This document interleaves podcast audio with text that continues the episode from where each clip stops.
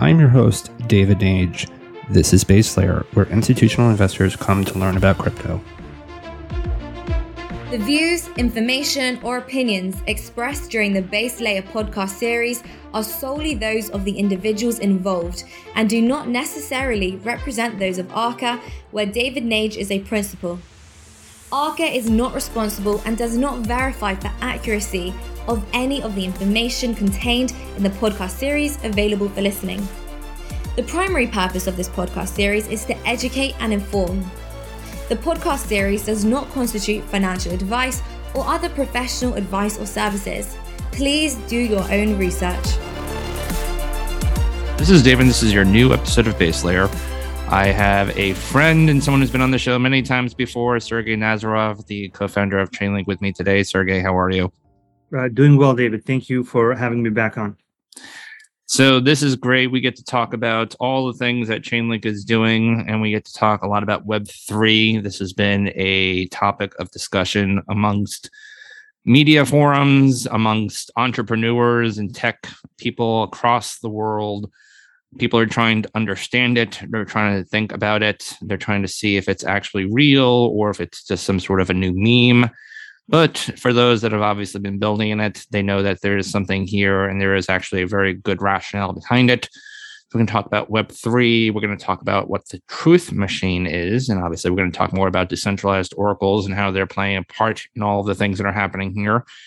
But Sergey, if you could, I want to jump right in uh, and talk about the topic du jour, if you will, about Web3. As I said again, You've had folks from the likes of Jack Dorsey and Elon Musk that have proclaimed that this is really nothing. Uh, and then you obviously have, you know, great investors, uh, obviously out there, the likes of Chris Dixon and Fred Wilson, others out there that have been investing in tech for the last 30 plus years who see the writing on the wall. Um, and so many people are trying to figure out what this is. And so we obviously, for those that are familiar, there's the Web 1, there's Web 2. Web 1 was, you know, right around the early 90s, if you will. I like to equate it to the advent of Netscape when the majority of people out there started to use the internet in a fashion that is getting similar today. Web 2 started with the advent of things like Google and Amazon and Netflix. Um, and now we're going into this new phase. So, how would you, if you had to, and I know this is a very, very complex, intertwined topic, how would you define Web3? Sure. So Web3 for me is cryptographically guaranteed digital agreement on every topic that that needs to be made reliable and guaranteed to people. And I, I think this is um, maybe what what folks don't fully get about Web3 at, at this point. The the lens through which many people evaluate all web systems is they seek to look at the current use cases and they seek to look at the interfaces. And they ask themselves, well, is this use case attractive? And is this interface through which people can interact with some kind of form of digital state, digital agreement, digital relationships between people in terms of information, such as social media or um, e-commerce or you know trading activity or whatever?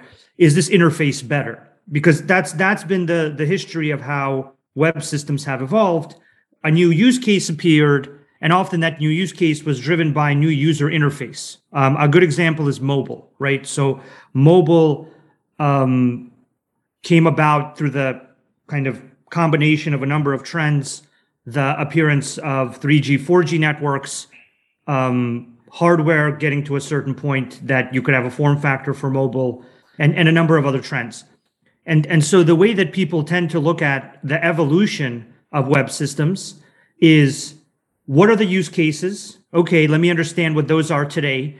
And then they try to look at, well, what is the interface that is enabling those use cases? And viewed through that lens, um, Web3 is uh, very early, and Web3 has many flaws related to giving security concerns back to users through private keys. And the use cases, many of which, uh, many of them are speculative, right? Many of them are still related to tokens. Mm-hmm. So, viewed through this lens, viewed from this point of view, um, Web3 to, to some people, and this is what I think is creating a little bit of this confusion, is, is viewed as um, a set of speculative use cases with an interface that isn't superior to current non-private key based interfaces. And so there's a, a, tendency to say, well, I don't see anything very new here. But I, right. I think the, the, the the problem with that um, is that it doesn't really get to the core of what Web3 does differently. And that is the provision of cryptographic guarantees. So, so the right way to look at Web3, in my opinion, is, is not the current use cases that are popular, like tokens and NFTs, which many of which are largely speculative um, endeavors, but to basically ask yourself all all the digital agreement that you know of or interface with, right? So all the trading venues that you use, Robinhood or something else, all the real estate lending systems that you use, such as Evergrande or something else, that that haven't lived up to people's expectations. If there was a version of all of those web systems imagine social media couldn't be controlled. Uh, imagine you know trading venues couldn't be stopped when you had to trade because some activity in the market you know was something you wanted to act on. Mm-hmm. um, um, um, imagine if the solvency of your bank was known to you on a second by second basis because you knew every single loan they've given who they've given it to and what the credit worthiness of that loan recipient is mm-hmm the, these are all back end problems that most people don't know because they don't work on them. But back end problem, like people know the problem of how do I get somebody better coffee? And they're like, that's a great problem because I drink coffee, right? Right. Or they think, how do I make a better social media application? Because well, they use social media a lot and they understand it, right? And so people go to restaurants and they and they eat pasta and they say, hey, um, you know, I could make a great restaurant, right? But the the the reality is that there are a million huge back end problems that are purposefully abstracted away from people that they don't know about and they don't know the value of. And those back end problems are what things like cause the halting of trading on Robinhood, the insolvency problems of Evergrande, the failure of things like Enron, the mm-hmm. 2008 financial crisis, the reason that people in emerging markets can't have any type of insurance.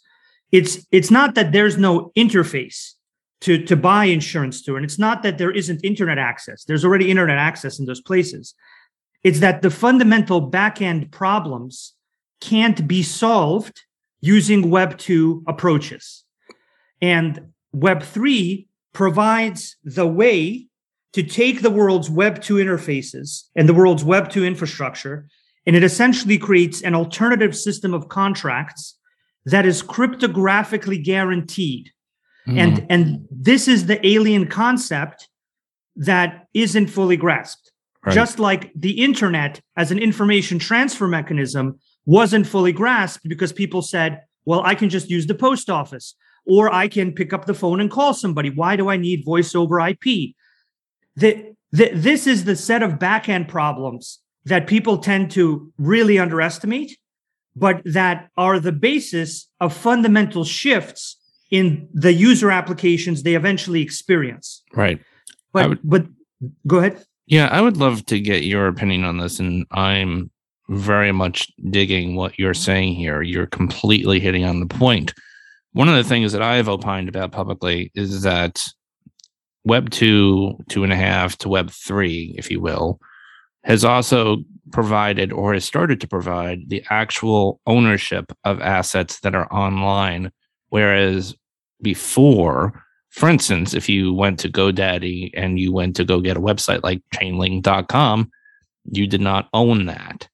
Um, that was something that you were leasing effectively for one year, three years, five years, whatever you determined the contract to be. But now with things like ENS, where you actually own Sergey.eth, if you will, um, that is ownership now. And so, what do you think about that component of the ownership element? And then, what I'd love to hear, you know, obviously, as you continue to opine about this, what role does Chainlink play in all of this? Sure, sure, make makes sense. Um, I think ownership is the very early version of this. Very very early and much more early than than than many people suggest. I i think the ownership of nfts of domain names ENS which i'm a huge fan of and and, and of, of, of a number of other types of ownerships of, of, various tokens and other things. At at the end of the day um that to me is unencrypted email of the 90s that that's that's in in the in the web analogy mm-hmm. that is where we are we we are not like flying on a rocket ship through space. We we are basically just getting a model, you know, Model T car. We're going from like a Model A car from the Model to the Model T car, mm-hmm. and we're creating some basic standards to make many Model T cars. We're, we're we're we're at this stage, and and this is this is part of the issue. Part of the issue is that the the uh, the model to evaluate all this for people is well, what does it do? Tell me what it does. What's mm-hmm. the user value proposition? What what does it do today? What does it do now? What is it getting adopted for? And th- that's a great way to evaluate very infrastructure matured places where people are able to build these many thousands of use cases. It's it's the model for evaluating a mature Web two world. Mm-hmm. And the the problem is that that model for evaluating for an immature Web three world misses the point. The the the the the, the point it's great that there's ownership and, and i agree with that. That's that's a fantastic beginning just like email between universities and then eventually unencrypted email between individuals was a great beginning for the internet. It was. Right. But it is a very very small percentage. And if you looked at the internet as unencrypted email or, or unencrypted messages between universities it would look like junk right? It, back mm-hmm. then when you looked at it you can find hundreds of articles that say oh there's this thing it's the internet. You send around some some esoteric uh, research between researchers and universities. You know they're having a great time with it. Mm-hmm. probably won't go beyond this. And at that point if you evaluated the internet through that lens you would have you would have seen um, that and you would have said yeah i mean okay like how many academics could there be and how big of a market could it be and and then you would see an encrypted email right. and then you would look at it and you will say well it's an encrypted email. You can't send private information. You can't send credit card numbers to do e-commerce. And then e-commerce appears because you can do encrypted uh, sending of information and you can send credit card numbers. And, and so slowly the, this lens to evaluate something like this will always be behind because it will be at the end of the innovative process of what's mm-hmm. going on here. If if you want to look at what the fundamental not not the user value proposition value but the fundamental value of what web3 is it is the ability to provide you a cryptographically guaranteed relationship with an entity or a peer. And people don't think they need this because the, the fact that they don't have it has been hidden from them so well. It has been abstracted away as a problem because all the brands that they interface with tell them that they have all these wonderful guarantees for them because mm-hmm. that's part of the story the brand tells them. The brand tells them you can trade anytime you want. Right. You can do whatever you want with your social media. You can do this, you can do that. But the reality is, as people now are learning, you can't do what you want. You can't do this or that. And that is actually the thing that will solidify people's understanding of what a cryptographic guarantee is and why cryptographic truth is important. Because there will be a continual ongoing failure of centralized systems to deliver on the promises that their brand gave to users. Because they they basically promise this level of control and this level of autonomy and this level of relationship to economic activity in the form of a digital state or information or, or personal activity in the form of digital states such as social media and they can't deliver on it. And and the reason that they can't deliver on it is is not even maybe because they don't want to deliver on it it's because the underlying infrastructure that they've built the system on doesn't allow them to deliver you a guaranteed relationship with a peer through a platform or with an institution. Right. And, and, and, and so the example that I always like that isn't speculative and doesn't have anything to do with tokens or, or, or the value of, of a tokenized asset is decentralized insurance, specifically crop insurance, right? So there's places in the world where global warming is affecting farmers. Mm-hmm. They're not getting enough rain. And so, you know, they're at risk of not being farmers if there's two seasons of no rain. And they do have internet access and they do have $50 Android phones, which is a huge impact that the Web 2 world has had on them and, and, and much of the world. mm. but they don't have an existing system of contracts in their geography that can allow them to have a bank account that combats inflation, that has a system of trade where they can sell their goods internationally without, you know, very exploitative middlemen, or a system of insurance that the legal system can say, hey, you know, if it doesn't rain, you'll get paid enough to keep being a farmer. And what Web3 do, can do, and this is what we see from some of the great decentralized insurance uh, systems that we work with, such as Arbol, Etherisc, and others, is, is that you can make a smart contract that codifies uh, what the relationship is between this individual and a pool of assets that essentially pay pay them out in, in the case of an insurable event. Mm-hmm. And so you as a as a farmer in Cambodia or in Chile or, or some part of the world where it's it's it's usually difficult to get high quality insurance because you know the legal system doesn't provide it um, and probably won't provide it for a good amount of time you now have a leapfrog event to a system of contracts that cryptographically guarantees you that if there was no rain then you are paid out the policy. Right. And and and you won't be scammed because it's not about an individual with a web server deciding if they want to hit a button to pay you. It's because your relationship with with with, with this kind of pool of assets was codified in a smart contract that gives you a cryptographic guarantee so right. I, I i firmly believe that all of this technology will get polished in the more developed markets. It'll create a lot of transparency and and a lot of positive dynamics for for developed markets uh, unlock a huge amount of innovation and solve a huge bunch of trust and fraud problems which people are going to need more and more of.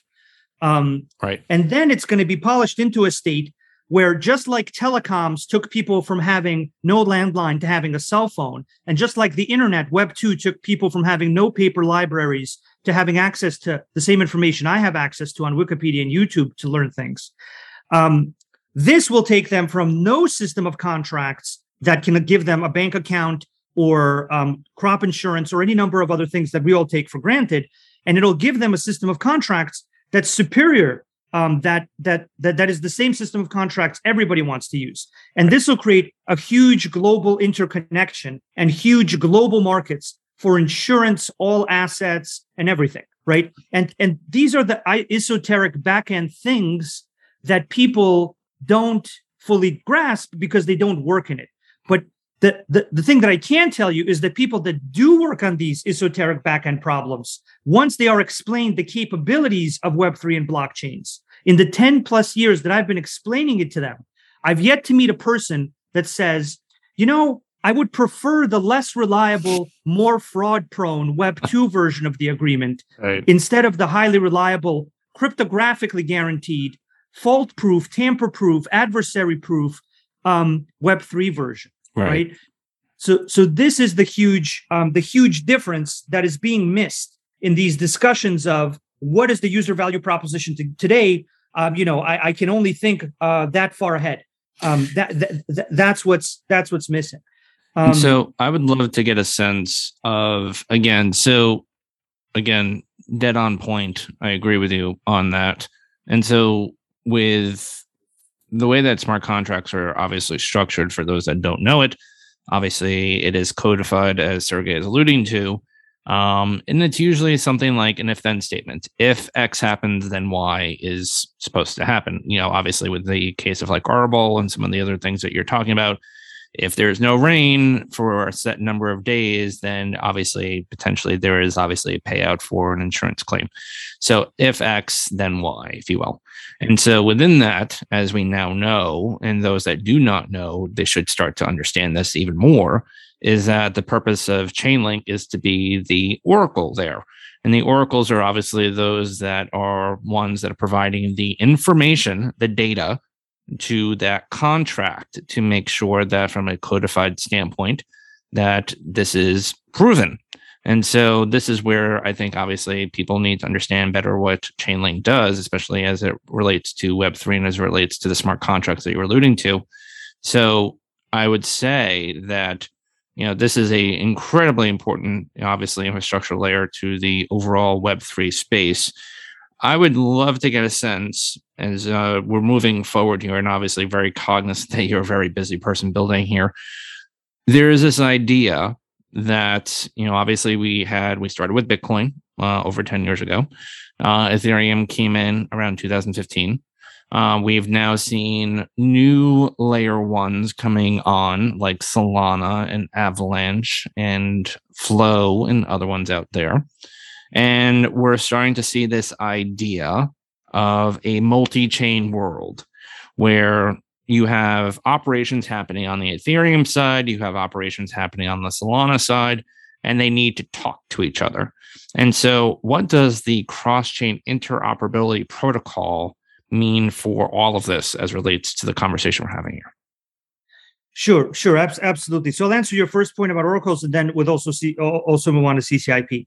Um, so the way that I would view oracles is as a collection of decentralized services that are necessary to build more advanced smart contracts that blockchains and layer ones and layer twos inherently cannot and will not provide.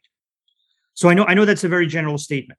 So it's it's important to understand what bl- blockchains and layer twos do. They they basically come to consensus about the combination of transactions into blocks. Those transactions can be about a number of things. They can be about private key signatures. A lot of them are about token movements, and they can also be about state changes, state machine changes. Um, that is what a smart contract is. It's a state machine that codifies different states that can be transitioned to in this blockchain based um, kind of data and computational environment. But that is very limiting in that it essentially allows of only a few permutations. It allows you to generate ledgers for token ownership. It allows you to ingest private keys. It allows you to combine private keys to do multi-sig operations around those tokens for security or voting purposes. And it allows you to codify arbitrary conditions. It allows you to say, if X, then Y. What oracles do um, is provide all the services that tell that state what X is. And X could be a lot of things. X could be market data for DeFi, weather for crop insurance, identity data, random number generation. In many cases, it's actually even just telling the contract what time it is because smart contracts generally don't even know what time it is. So they don't know when the market opens, when the market closes. And while Chainlink began providing primarily market data, it has now rapidly expanded to providing both other types of data and other types of computations, such as random number generation and also something called keepers, which is an automation capability that essentially tells contracts what's going on in other places and, and even things like time. So oracles are basically all the decentralized services, just like all of the web systems are made up of hundreds of different web services, different APIs that tell the web system what to do, right? So when you make Uber, you need an API to tell you the location of the user, an API to pay the driver, an API to send a text message to the user and the driver. Those are all services. And Uber's core code is Uber's core code. And so the, the initial big innovation of Oracle's was the provision of external off chain, trust minimized services, initially with data, and now moving on to random numbers, computation, and now also going on to include cross chain interoperability. So, the, the fundamental thing that Oracle networks do is they come to consensus about everything that a blockchain doesn't come to consensus about. So, blockchains come to consensus about transactions and blocks and the topics I mentioned. Oracles can come to consensus and create deterministic inputs on all other topics. And this is the sense in which they are truth machines. But this ability to come to consensus on all other topics other than blockchain transactions is the second piece of the puzzle for building more advanced use cases. Now, that began with data. It has now moved on to include data and computations like randomness and automation tasks and it is now expanding to cross chain communications.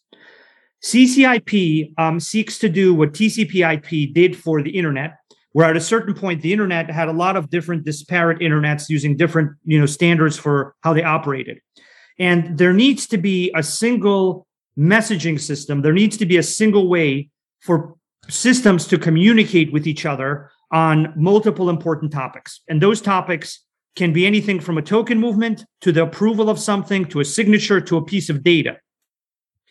The, the multi chain world that you described, um, in my opinion, gives birth to something called what we call, call cross chain smart contracts. Cross chain smart contracts are the ability to build a smart contract across multiple chains. And, and to understand what this means and why it's actually very likely, you, you need to look at what the evolution of smart contracts has been. Smart contracts initially were one contract about one ledger, about one token. And then there was an additional capability of multi-sig. So now a smart contract could be considered um, a ledger and a multi-sig. And then people began adding other capabilities to smart contracts like DAO voting contracts and interest calculation contracts. And so now a smart contract is actually multiple pieces of on chain code. And then oracles came along and provided a decentralized service in the form of off chain trust minimized data, off chain trust minimized compute, random number generation that's that's cryptographically guaranteed, you know, mm for gaming, lotteries and others.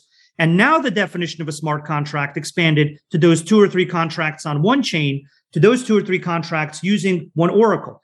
Today, we actually have multiple um, dApps using multiple Oracle networks. So we have dApps that use keepers to automate the beginning of the app, to kick off the application's runtime to make sure it starts running. Then that also kicks off getting some data from various Oracle networks. And then they also need a random number. So they get a cryptographically guaranteed random number to do something like a distribution, a fair distribution. Mm-hmm. And then they need a keeper to tell them that that you know the market is closed or the time is over for the game or, or, or whatever the contract does, and it ends the contract's operation. Or it's or it says that's it. That's you know, there's another time period that we need to end something. And so we already see and are enabling huge amounts of architectures where it's multiple on-chain contracts, multiple Oracle networks. And now this really looks like what you saw in the early days of Web 2, where people started to get APIs that they could combine into more and more advanced Web 2 applications. What cross-chain uh, interoperability does is it basically makes it so that you don't need to build your application in any one chain.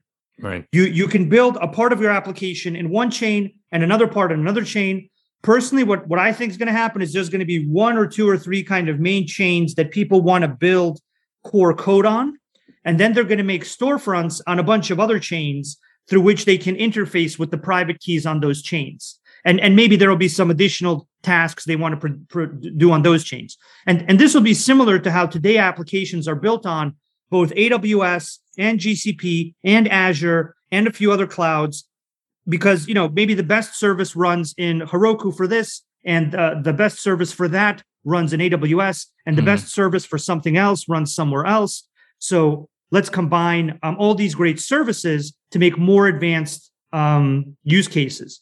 And oracles have allowed that to happen for external services such as data, computation, randomness, and others.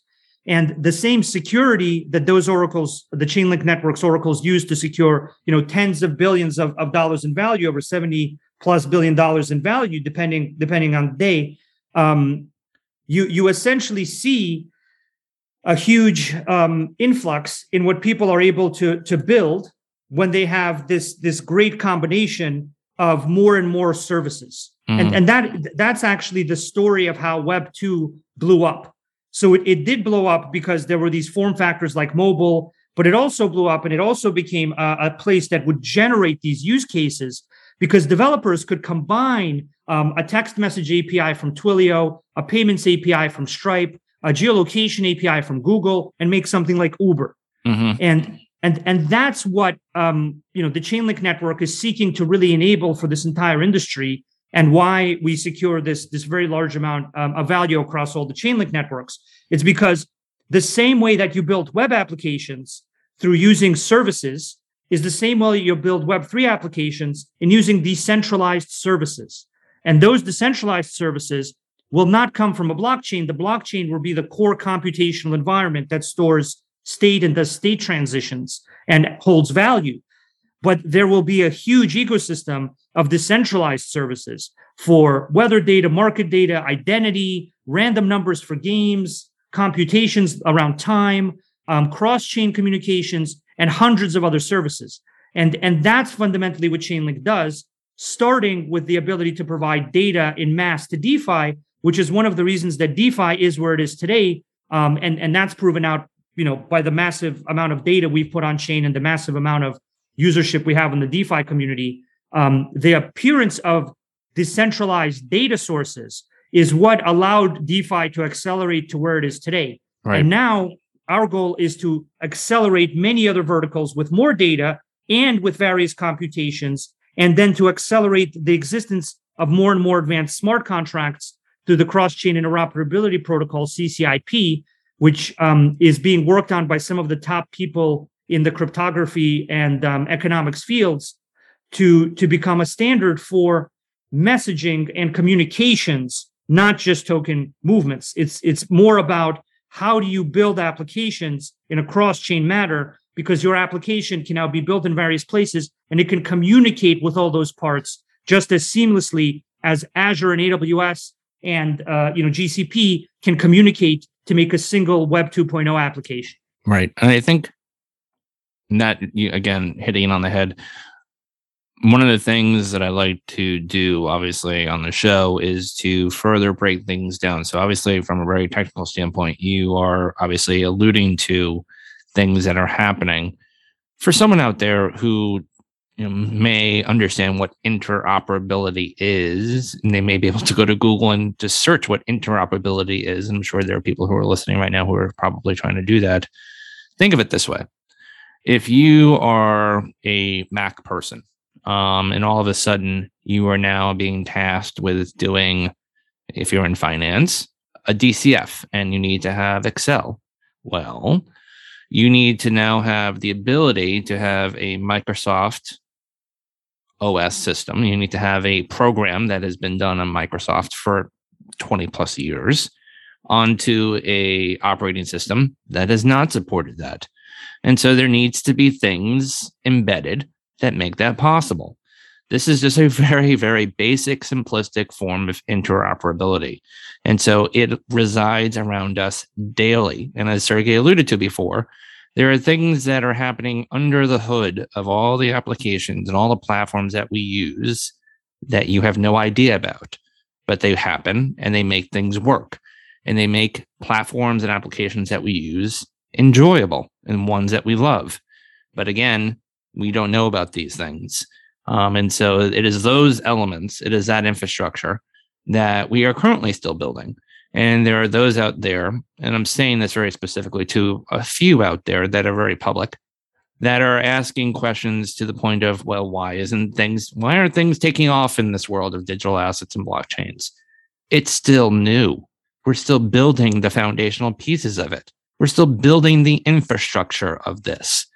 And so, for those that are having moments of ADHD, if you will, take some time, take some perspective, understand how networks are built because you are expecting things to happen tomorrow because you go on Netflix and you can watch a movie right now, but you don't understand what happens underneath the hood. And so, again, Sergey, really appreciate the perspective here. The last thing I want to talk about is this idea of the truth machine could you allude to a little bit more about that? Sure, sure. So, so Chainlink networks um, and, and, Oracle networks generally, I think, um, go through three transitions. The first transition is what they're doing now, which is providing decentralized services. There's, you know, over 700 decentralized services, different Oracle networks right now in the Chainlink network. We're, we're going to thousands of those decentralized services, and those are used by all these early adopter applications that need cryptographically guaranteed inputs around everything because they themselves as an application need to be cryptographically guaranteed. The, the, the second transition of what oracles and oracle networks do is because they are so integrated with so many different um, environments they become an abstraction layer so the second thing that chainlink does is it becomes an abstraction layer through which all blockchains and all layer twos and all of these systems could be interfaced with through a single interface which is going to be very important for enterprise adoption that needs to adopt uh, multiple blockchain environments rapidly in this multi-chain world you mentioned. The third thing that is kind of happening in the background of both of these dynamics is what what, what is called the truth machine. And, and the truth machine is really just the continual increase in the amount of cryptographically uh, cryptographic truth based topics. So, right now, we provide cryptographic truth on many topics around market data, um, some around weather, some around news, some around various events, where you, you basically have uh, aggregations of you know different sources in a way that's very transparent and that essentially creates the most guaranteed version of that fact possible.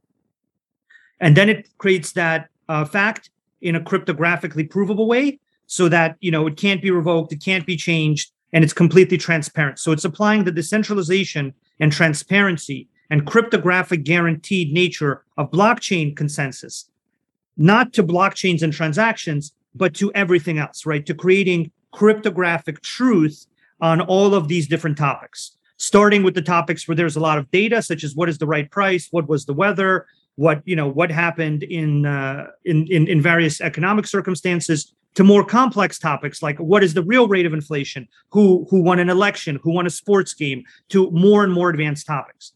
And and the reason the truth machine is uh, is important, that this is kind of the third thing, the big overall large societal impact, society impacting thing that that oracles and oracle networks do and become is is important is is because i i firmly believe that there will be greater and greater demand for cryptographically guaranteed systems and relationships.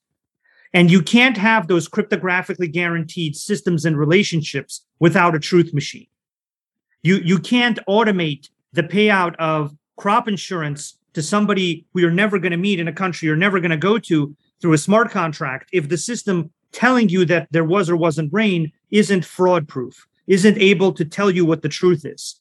You you won't be able to to make really good inflation derivatives if you don't have a system that proves the true um, inflation rate in a way that isn't gameable by people that might want to game it and and and so the truth machine basically um, becomes the the trigger or the gateway or or or the source of all the truth that is used to create cryptographically guaranteed relationships by both peers and uh, institutions.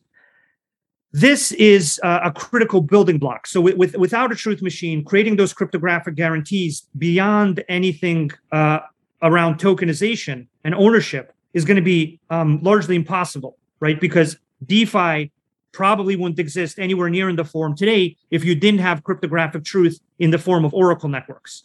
And and and so DeFi is a very small early vision of what this looks like.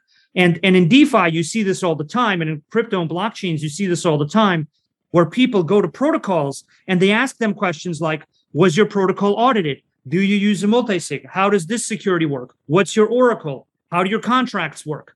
And so this level of depth and understanding of risk, cryptographically guaranteed uh, relationships, will will be the new norm for society. Mm-hmm. So I'm I'm basically saying that just like a few decades ago, if you went to somebody and said, "Let's do a deal," and they said, "Sure, email me the details," and you didn't have an email, and you said, "No, I can only fax it to you," you were at a disadvantage that was untenable, and you had to adopt email.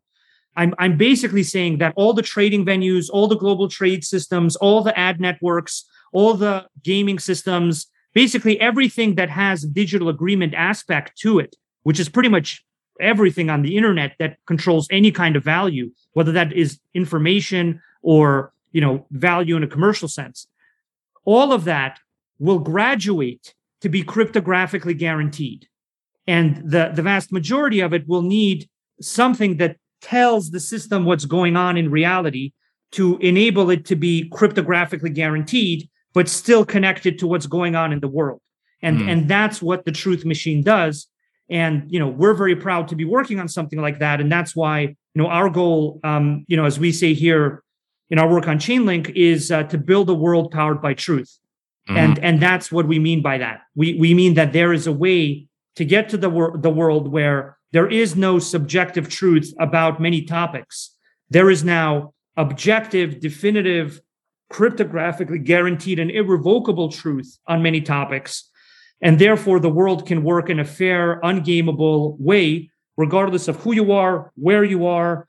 The, the truth will um, will decide what the outcomes of your agreements are not the whims of whoever controls the trading venue or you know whoever controls the centralized web system that that you just happen to use for this uh, for this operation. Yep. Well, I would have to say this is probably one of the better conversations we've had about truth and data and about systems.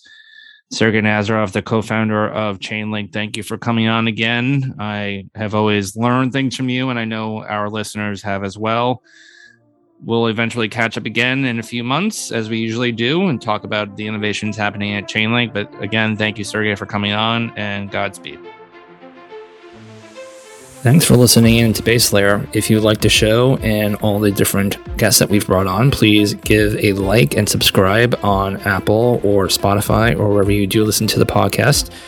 Also, if you want to have a conversation or reach out to me, you can reach me out on Twitter at David J. Nage and let's talk there. Or also, you can find me on LinkedIn, and I look forward to having great conversations with you all about digital assets.